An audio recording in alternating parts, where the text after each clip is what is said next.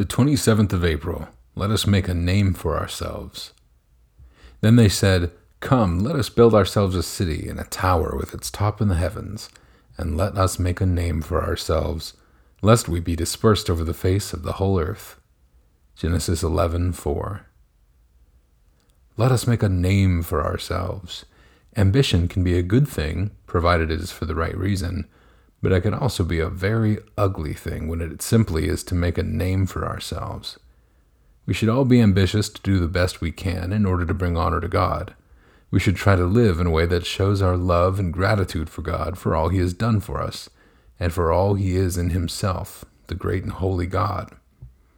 The people spoken about in Genesis 11 were ambitious. They wanted to build a city for their protection, which was fair enough.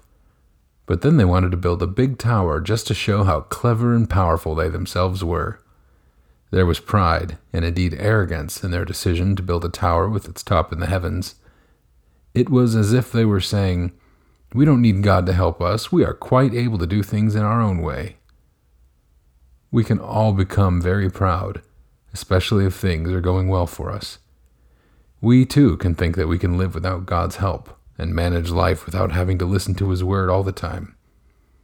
But that is a foolish attitude and a sinful one. Hear the word of God's wisdom. Trust God from the bottom of your heart.